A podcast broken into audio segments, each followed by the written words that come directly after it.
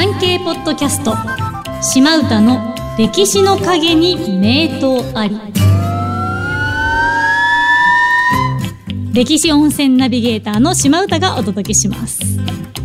この番組では歴史好きのあなたにぜひ知ってほしい歴史と温泉の深いつながりをご紹介していきます。今回は戦国武将福島正則と山田温泉。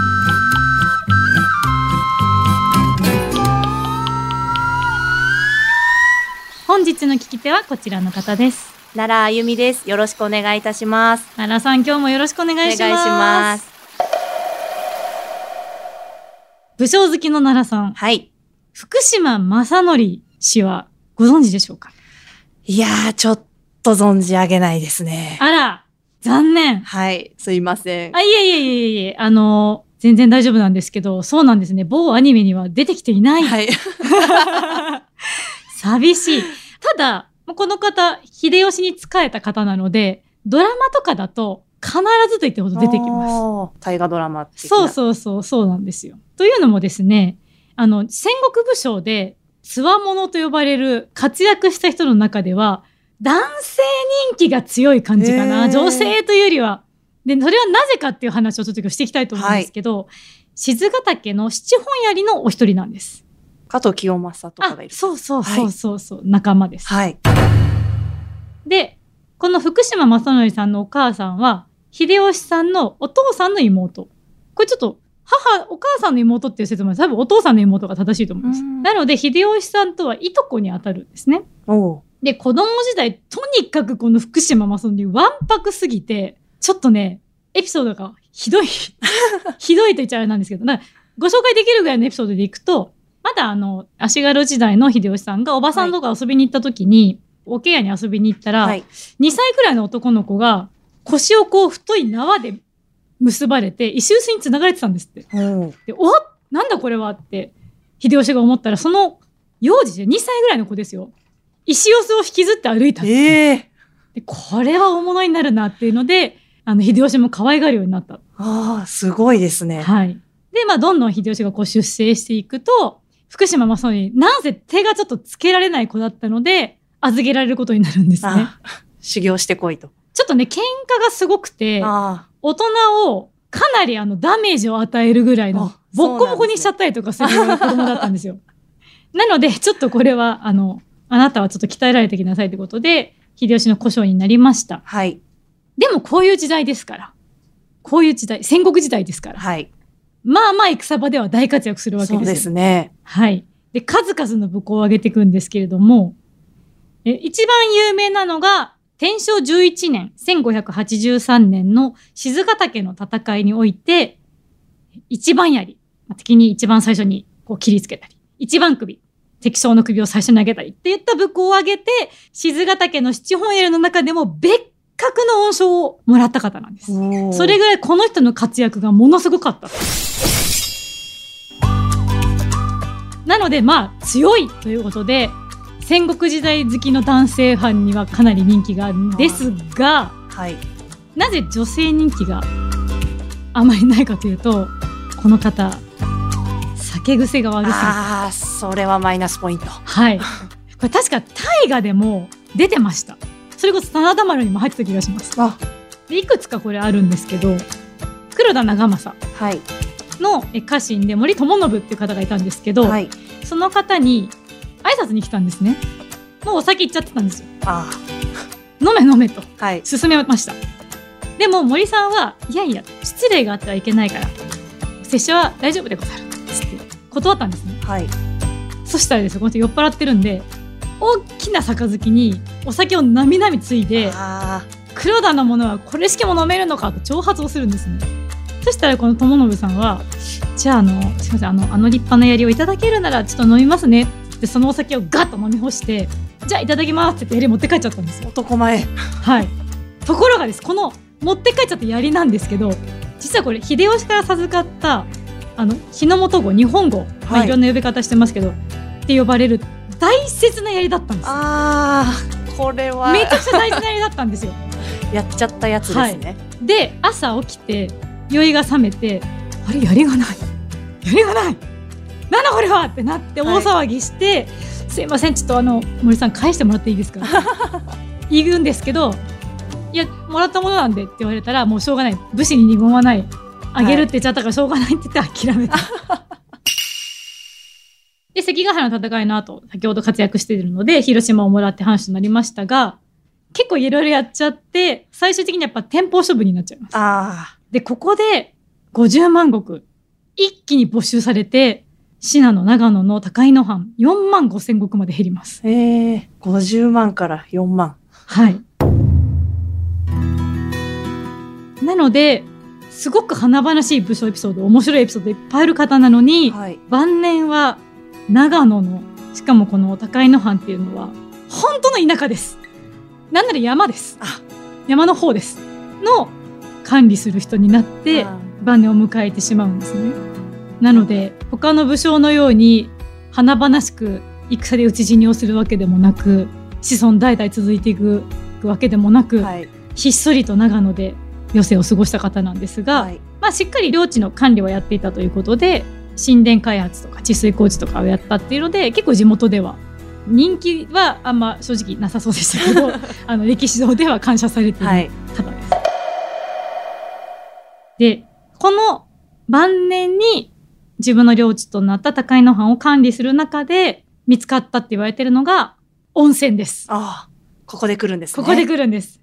えー長野の山田温泉。これあの、松川渓谷って有名な星の綺麗な場所で、はいそこのちょっと下です。ちょっと下なので、本当山の中です。あの、須坂市っていう、須坂っていう場所があるんですけど、はい。そこから、えっ、と、私が行った時はバスで行ったんですけど、須坂駅から乗り合いバスで行って途中でマイクロバスに乗り換えて、マイクロじゃワゴンに乗り換えていくみたいな。ええマイクロからワゴンに乗り換えていくぐらいの、すごくアクセス的にも、ちょっと車じゃないと若干厳しいかなっていう場所なんですよ。でもです。ここ、私一押し温泉なんです。泉質は、はい。がん、硫黄、ナトリウム、カルシウム、塩化物性と言っても多分ピンとこないと思うんですはい。けど、はい 難しいですね。ほんのり硫黄の香りが、ああ、温泉卵。温泉って感じでしょ？はい。ここね、何がすごいってね、あの、大湯っていう共同浴場がドーンとあるんですよ。はいもともと宿自体もここ、そんなに数がないです。確か、私がいた時で3軒ぐらいしかなかった気がします。ちょっと今また変わってるかもしれないんですけど、その中の真ん中に大湯がボンってあって、はいこのお湯は桃山風の建築で温泉地のシンボルになってるんですけど、はいまあ綺麗です建て替えられたばっかりなのでそこのお湯にはですねはい。湯の花が、おお。まあ、温泉で源泉ドバドバ温泉といえば湯の花なんですが、はい。ここの湯の花はもうちょっとスケールが違うもう別格ですか？別格ですあ浴槽パッと見たら湯葉っていうぐらい、ものすごいでかい湯の花がブワーって待ってますーそれは圧巻ですね。。圧巻ですすでちょっと熱いんですよ厚めな感じの。厚めっていうのも、まあ、温泉でこう湧くじゃないですか、はい。で源泉がもともとまあ高い場合冷ますんですけどいろいろ水を足したりとか、まあ、パイプでこう持ってくるで冷ますとかいるんですここはもう結構ダイレクトにバーってくるので熱いまま流れ込んでくるのであ当然湯の花もそのままガガガガガッとくるのでーなるほど。あのもうこれは濃い温泉源泉好きには本当にたまらないと思うので行ってほしいすごいもう一押しですね。本当に。一応超一押しです 本当にであのこういう昔ながらの温泉場のこういうお風呂って洗い場があんまなかったりするんです一応ここ洗い場はあるんですが、は蛇口がないです。蛇口がない。はい。シャワーとかないんですよ。え、どうやって？でそのお湯をね木のトイみたいなトイってわかります？あのこう流れてくる。流れてくるところ、はい。がこう壁沿いにあるんですけど、はい。そこにちょっと隙間っていうかなんていうんですかね穴みたいのを開けてはい。普段線してあるんですよ原始的。そうでその線を振ってるとお湯が出てくるえー、すごい。だからもう体洗うのとかも全部この湯葉抜いてるまあ湯葉ってもそんな湯葉出てこないんですけど、はい。お湯で全てを洗うそんな温泉見たことないです。一応確か熱湯というかそのゲーセンドバートマンのところにさすがにちょっと入れない方向けにぬる湯ちょっと水を足したのと確か2つすあの浴槽があったと思うんです、はい。でもぜひそんなめちゃくちゃ暑いわけじゃないんで頑張って湯葉の方に入ってほしい。私も湯葉ってなるぐらいのえー食べないでねでも、はい、いや食べない。ねそんな一押しされたらちょっと行ってみたくなここっちゃいますね。本当に行ってほしい。本当に行ってほしいです。であの文豪の森鴎外さんっているじゃないですか。舞姫の。はい。この方もこの山田温泉に惚れ込んで。あそうなんですあのね土地買おうとしましたからね。あ。買収しようとしましたからススケールが違うでおそらく福島正則さんが入ったかどうかの文献は正直残ってなくて福島正則が整備して許可出したっていう郷土史に書いてあるうん感じですね。はい。なので地元の方に聞いたら「えそうなの?」って言われたんですけどあんまり知られてない。あんまり知られてなかった。あそうなんですね。はい。ですけどもう温泉だけはもう地元の人毎週必ず週2回ここ来るのみたいな方がいらっしゃったりとか、いいですね。そうなんですよ。週一で通えるって。いやこれ贅沢ですだからなんとなくですけど福島正則さんのこの人生ってはい。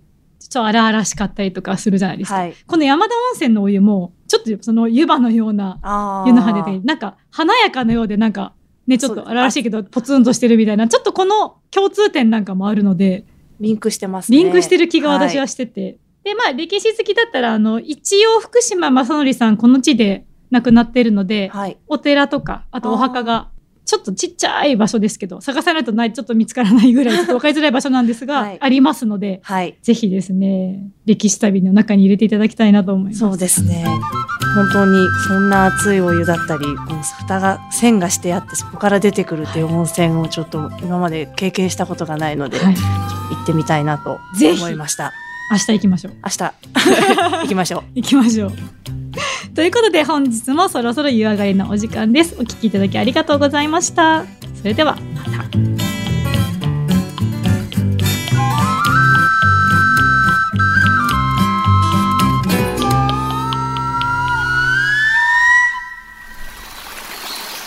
本日もお聞きいただきありがとうございました。気に入っていただけましたら、ぜひフォローや番組登録、そして高評価などいただけたらとっても嬉しいです。それでは、また次回お会いしましょう。